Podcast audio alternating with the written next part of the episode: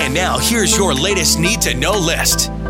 It's time for the Merf Morning Synopsis. Everything you need to know to start your day. For the first time in more than 50 years, America landed on the moon yesterday. The robotic lander, the first commercial venture to successfully land on the moon in history.